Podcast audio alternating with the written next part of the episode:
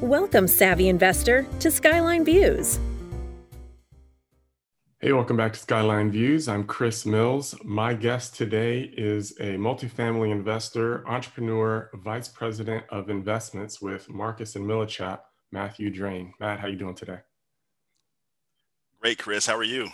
Doing very well. Doing very well. This is exciting for me, guys. Matt and I go way back, so uh, I'll let you introduce yourself to the people and you can tell them a little bit about yourself. Sure. Yeah. As Chris said, we go back at least 10 years. Uh, spent a lot of time in DC, so our relationship uh, goes way back. But um, thanks for having me this morning.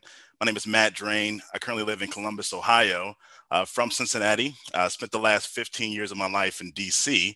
And I'm a father, a husband, a real estate entrepreneur, a multifamily broker. So I help people buy and sell apartment buildings. And uh, I love real estate. And that's why uh, Chris and I believe uh, our relationship really, you know, struck struck up uh, quickly because of our passion for real estate and also just uh, finance in general. So happy to be here and thanks for having me. Absolutely. So we're also talking about the Columbus, Ohio MSA. So we're going to dive into those numbers. But uh, Matt, is there anything you want to to go into first before we dive into Columbus, or uh, should we start there? No, let's dive in. Uh, you know, my team and I were largely focused on helping owners and operators uh, and advising them during these challenging times. Um, last year, of course, was an anomaly of a year for many of us, but uh, we've been helpful in uh, guiding clients along the path. So happy to jump right in. Cool, cool. Let's do it. Let's start a, a little high level. What what did 2020 look like for Columbus? And you know, along with some of the numbers, let's also kind of talk about what separates Columbus from you know different regions uh, of the U.S. Sure. So uh, Columbus, it followed the trend of many other metros throughout the country. Um, Q1 and Q2 was fairly slow from a transaction standpoint uh, fewer deals uh, were done in those first two quarters of 2020. Um, like many markets, uh, lending, uh, it didn't fall off a cliff, but it definitely paused for a moment. Uh, so as we all know, when the capital flow uh, takes a pause or a break, it's harder to transact. you're limited to cash only transactions, which um, not a lot of folks fall into that category. Uh, so uh, I would say for the market at large, as well as for uh, our team, um, the first half of the year was fairly slow. We spent a lot of time just having conversations with owners, uh, learning about their operations, uh, seeing how they were navigating just the changing uh, daily dynamic in terms of rent collections, occupancy, uh, lease up. So we got really into the weeds with just what was happening on the ground. And through those conversations, we were able to help uh, mitigate a lot of risk for our clients. And you know what we saw uh, in Columbus was Q3 and Q4 transactional volume and velocity definitely uh, increased. Um, the bulk of our transactions for the entire year happened uh, the last six to eight weeks uh, of 2020. Um, so hmm. when you look at that market, there was a lot of pent up demand. There was still uh, extreme interest in Columbus as a metro, as well as Central Ohio uh, in general. Um, but a lot of folks definitely took the first half of the year to reassess and just um, kind of wait and see uh, what the economy was going to do at large. Uh, we obviously had, you know, health uh, care concerns as well uh, in an election year. So 2020 was an interesting time, um, but we saw Q4 really return back to what our expectation was in terms of uh, activity in the marketplace. Sure. So based on this this last quarter that you had, you've obviously been having a lot of transactions. You've been having a lot of conversations with all the parties involved What's the sentiment in Columbus uh, entering 2021? Sentiment is extremely strong. So, just for reference, um, we brought about $2 billion of outside capital. And this is just speaking about uh, the circle that I know. So, you know, my company, uh, my team, investment dollars coming from outside of the area. There's a lot of folks that want to be in this metro. Uh, so uh, there's a lot of outside capital that's chasing yield here in the Columbus uh, area as well as Northeast Ohio. So we might step back a moment and say, why Columbus? I mean, when you look at this market, um, we're adding 50 people a day to the population. Uh, that's growth that is just unmatched to any other metro uh, in the country. Um, we're the 14th largest city in the entire US. Um, we're about a day's drive from 80% of the US population, um, you know, 500 miles or less to 50% of the population. So people want to be here for a reason. Um, that's why Amazon took uh, such a close look here at the Columbus Metro. Uh, from an inf- infrastructure standpoint, uh, we are well located, and the growth speaks to that uh, demand. Um, we're a highly educated population. Uh, education and healthcare is a big part of our economy, as well as professional services and business services, um, transportation and logistics. So, Columbus has always been uh, a market where it's been poised for growth. And when you look at just the development, the units completed and delivered, uh, we're up about 12% since 2016 in terms of completions. Uh, and we're not having a hard time at all absorbing those units. Uh, so not only are we building at an unbelievable rate, we're also absorbing those units as they come online uh, and we're keeping up with demand. Uh, but I'd say demand is still right there. And um, it's just a heavy place to invest and a lot of capital is chasing um, chasing this market.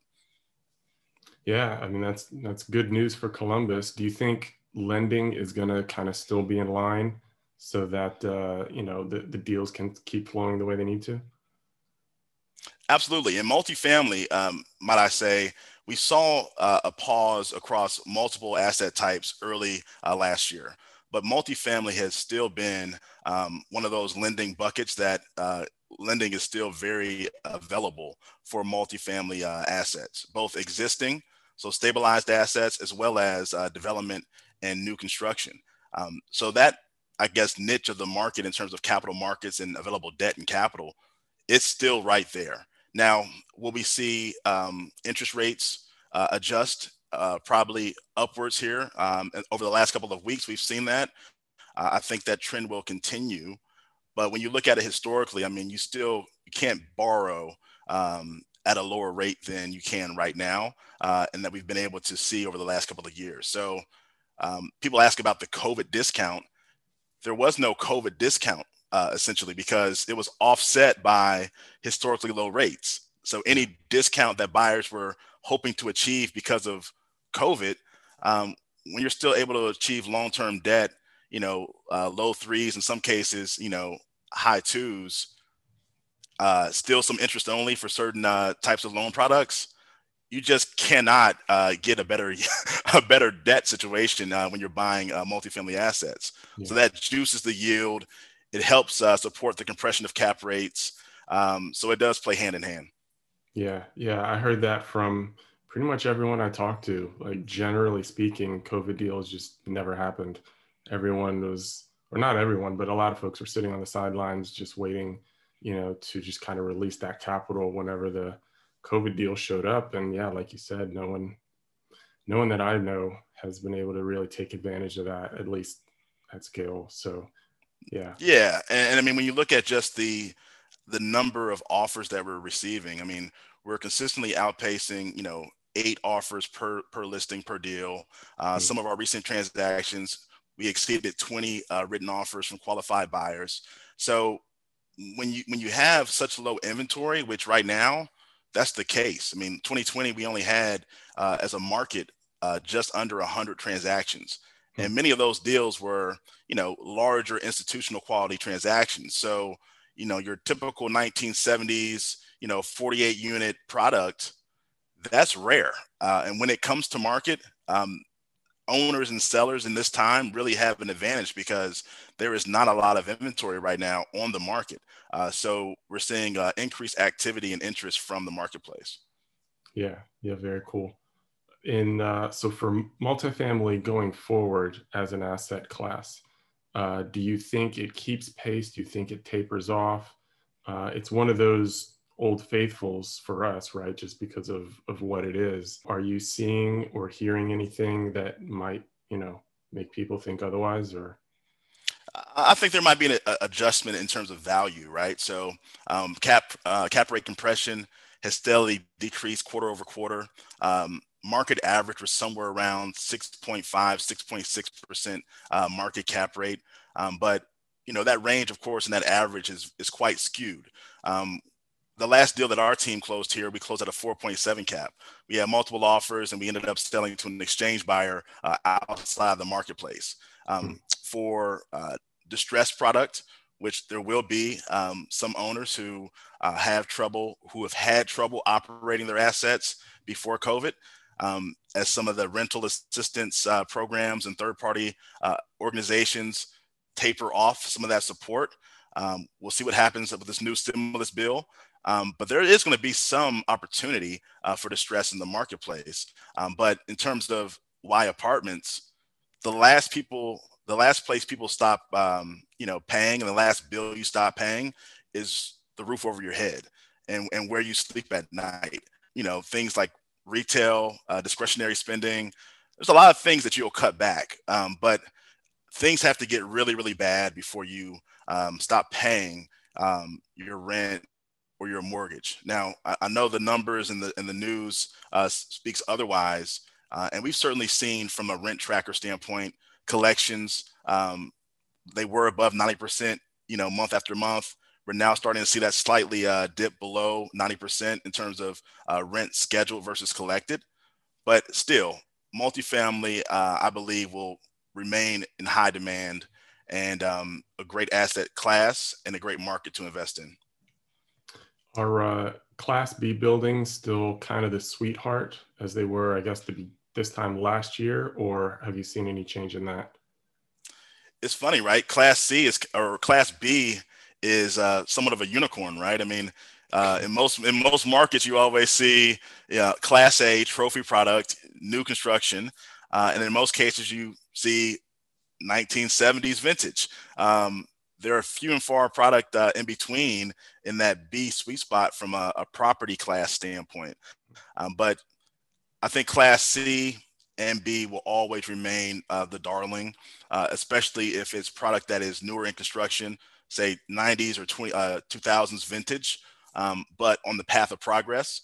So that's that's the dream deal for most investors is finding, you know, 1990s or 2000s uh, vintage product uh, in a market that may have been a C location, but on the path of progress with development, shifting that market from a C to a B. I mean, that's that deal is, is a deal all day that's sellable, um, but it's just rare and few between. So, yeah. Yeah. So, uh, I want to shift gears um, and talk about a, a, personal project that I know you have going on. It's very exciting. And I think through the rest of the conversation, we can kind of pull from it and folks will learn a lot. So, sure. You want to say what you have going on? Yeah. So, so personally, uh, you know, Chris, you and I speak about this a lot. Just uh, we're both fathers, uh, we have younger children, and uh, just going back to, you know, our personal relationship, we've had a lot of conversations over coffee about family planning and wealth preservation and creation. Um, so, you know, my family and I, we saw this time as an opportunity to do two things. One, really get in touch with, you know, our new environment being in Ohio. We just moved back to the home state uh, here in April. So we, uh, we purchased 28 acres of land uh, about an hour and a half outside of Columbus. Uh, it was something that I wanted to do with my boys to show them, you know, just what ownership means. And um, my wife and I, uh, as a family, we're, we're going to develop several cabins on that land uh, have a retreat destination for our family, um, but also do some really cool things in terms of um, uh, Airbnb uh, type projects. But you know, really, it's a passion uh, of showing my children what ownership looks like, uh, going through that process with them, and the location is well located. It's about two hours from, from Pittsburgh, two hours from Cleveland, Cincinnati, and then an hour and a half from Columbus. We really think as parents, we see it ourselves having a place to go that's an hour and a half away from the house to spend uh, the weekend out in the woods with uh, you know family and kind of get away from the city. Um, we saw a need, uh, so so please you know follow that project. Uh, it's going to be exciting, and uh, we love to have you. Yeah, yeah, absolutely. I that kind of stuff does excite me. I, you know me well. Um, the legacy aspect, you know, showing your kids firsthand. You know, you and I were looking for deals and buying deals and all that stuff. But when you bring your kids along with you and they get to see that firsthand perspective, that goes, you know, way far beyond what they'll ever learn in a book or, you know, a seminar or something, you know, just going along with your dad as as he's doing X, Y, and Z, it makes all the difference in the world. So yeah, and ownership matters, right? I mean, if 2020 mm-hmm. didn't teach uh, us a, a, lot, it did teach us that um, employment is fragile, health is fragile, um, you know, uh, provision, um, you know, all those things. Uh, if you can do anything to just lay a foundation for your family where they may not have to rely on an employer, who knows? These kids, they might not want to sell apartment buildings, right? I can teach them how to broker deals, um, but I think the ownership piece is what's most important. So mm-hmm. uh, for me, it really is just a passion uh, to show our children uh, what ownership looks like and, and how you can actually be a part of it. Um, and also, I've always believed um, since I joined my company and since I started to help owners broker their buildings, I never wanted to be in competition uh, with my local my local client. Um, so I don't buy and sell apartments in my own marketplace. Uh, I really am an advisor. My goal is to help them achieve, you know, their goals and their objectives with their properties. So for me, this project also is just uh, so outside of the box in terms of what I do in my full time career uh, that I really feel good about, you know, having some fun in real estate uh, while not, you know, being in conflict with anything that I do on a day to day basis. Right, right. So that helps us segue into um, asset allocation. And I want to talk about when someone's building their portfolio, right? Like you have multifamily, now you've got these short term rentals coming. Um, let's talk about the, the role that short term rentals play in you know the larger picture of your legacy of your overall portfolio right? Like what uh, what are your thoughts on on the different strategies that we have available to us now? And based on what region of the country in or what regions you know well where should you be putting dollars uh, as far as regions and asset allocations? What are your personal thoughts Sure, and uh, I guess you have a standard disclaimer about you know these are all my opinions. Uh, you know, I'm not giving financial advice, so we're certainly just talking, uh, you know, friend to friend as we would, you know, uh, in, in, in, a coffee shop. But you know, for me and our family, uh, life insurance is a big part of, uh, of, of our wealth preservation and you know building um, philosophy. short-term rentals is a newer part of that. Um, while I don't buy ho- apartments in certain markets that I broker in, uh, I have been in the hospitality sector as an investor, as a principal. Um, so um, there's several markets uh, in the Midwest uh, that I'm actively um, invested in, and um, I have some great partners uh, on that in that regard. And uh, we still see an opportunity here. The window is closing a bit, um, but we've been able to get some phenomenal uh, opportunities in terms of helping operators navigate through uh, challenging uh, times as a hotel owner and operator. Uh, so we've forged some really great partnerships. Uh, we've sourced some really great uh, opportunities in, in that regard. So that's an asset that I've allocated um, some time and energy to. Um, but I always believe that affordable housing, be it residential, um, be it on a multifamily side, that's a need that any market has and in most cases uh, does not have enough of. So if I can identify affordable housing uh, in a marketplace, uh, that's definitely something that's always at the top of my um, my radar in terms of opportunity that still has runway and still has room for growth. Um, I don't know if that answered your question directly, um, but that's yeah, kind of that's, that's, that's, what that's what we're thinking about uh, right now for you know our personal uh, plan and family plan. Yeah, yeah, I uh, I like to to ask that question every once in a while when I know folks have been been at this for a little while because uh, things change. You know, over time, you might like right now. I'm I'm I've circled back and I'm taking a harder look at single family, for example, um, just for the resilience that I saw last year. So, um, yeah, I mean, things change and you, you put different, you know, amounts in different buckets and you know hope they perform or you know are resilient more resilient than others. And uh, yeah always always curious to get people's thoughts on that. So. At, at the risk of going on a bit of a tangent um, i've been fortunate enough to be around a few friends who also have recently acquired companies. Um, so um, from that standpoint i believe in my friends. Uh, i believe and i trust certain people and uh, we're investing some dollars in startups. Um, and then also land. Um, you know, we saw Bill Gates now is the largest, um, you know, farmland owner, I think, in the U.S.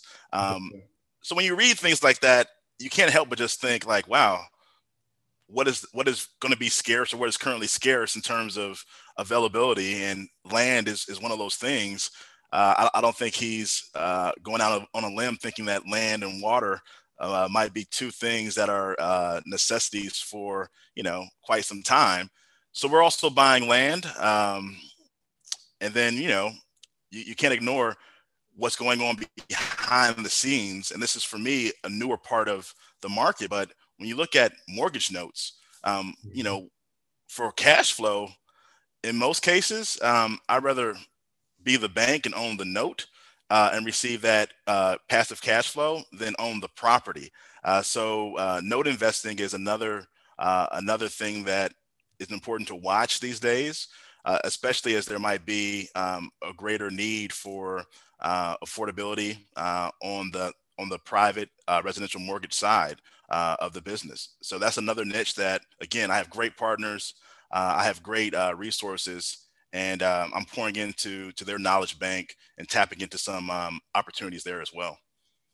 Yeah, yeah, all great stuff. The last thing I want to bring up is strategies for brokers. You know, we'll, we'll have uh, some brokers listening to this as well. I want to ask you because I know how great you are at training brokers, and Thank you. you know a lot of brokers attribute their success to you. So, going into 2021, you know this is national, so I know it's you know market by market. But what are some key pivots uh, that you would advise for brokers going into this year?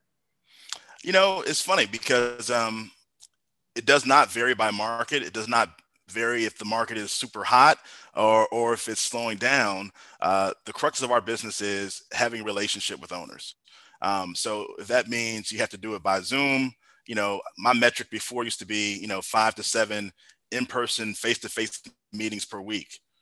That's changed a bit, right? Um, but the root of that business plan still comes down to how many conversations am I having with owners of real estate? How many people am I able to exchange ideas and dialogue with about their business plan? Um, how much value can I add to someone about what else I'm seeing in the marketplace? You know, is uh, occupancy uh, increasing? Is it decreasing? Uh, concessions? What type of concessions are, are landlords um, offering in an attempt to uh, to draw uh, demand and activity uh, to their product and to their building? That's what brokerage is. It's about having conversations. And the more conversations I can have, the more effective of an advisor I can be. Um, so um, values may go up and down depending on the market. Um, activity may stall for a bit, it may increase. Um, but for brokers um, in your audience, I would just say uh, any seasoned broker knows that it comes down to conversations and just touches. And you you won't always get the business. Um, I certainly can speak to that. You know, I'm in a newer market. Uh, I just moved to um, Columbus back in April, so I moved during a uh, a global health crisis. Uh, I moved from a market which is DC that I was in for 15 years, and you know, guess what? Um, you know, by just sticking to those basic fundamentals of having conversations, uh, we now launched two deals uh, that are on the market now uh, over 200 units um, in Central Ohio.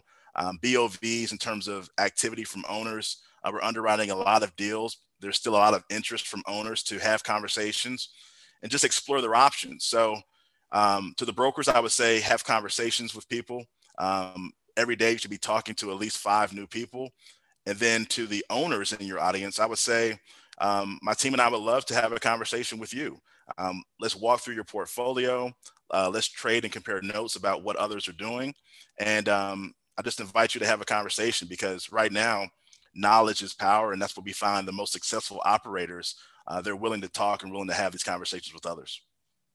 So, how do folks uh, get a hold of you if, if they want to have a conversation? Sure. Uh, LinkedIn is my um, most accessible uh, platform. So, I would say um, please uh, send me a message on LinkedIn. Uh, Instagram, I don't, I don't follow it closely, um, but it's a good way to directly contact me. M Drane 1911. Um, it's M Drane is my last name, 1911. Uh, but follow me there because uh, as we go on this journey uh, with this project uh, out in the sticks, out in the woods, uh, mm-hmm. you can definitely track the progress there and, uh, and see what we're up to. So that's a great way to get a hold of me. And also, Chris, I'll give you a link, you know, for the show notes if people want to schedule this time to talk on my calendar. We can do that too. Sounds great. Yeah, I'll put all those down in the show notes. People can find it there. Well, Matt, thanks again. This has been uh, really, really great, very informative. Uh, I think folks will get a lot of value out of it. Appreciate it. That's great. Thanks for having me, Chris. And um, really excited to, to hear the next podcast, too. Absolutely. We'll talk soon. Bye. All right. Thank you for listening to another episode of Skyline Views with Chris Mills. We hope you found this valuable and useful. Feel free to share it with friends or family that could benefit as well. Please don't forget to subscribe so you don't miss anything. We really appreciate it.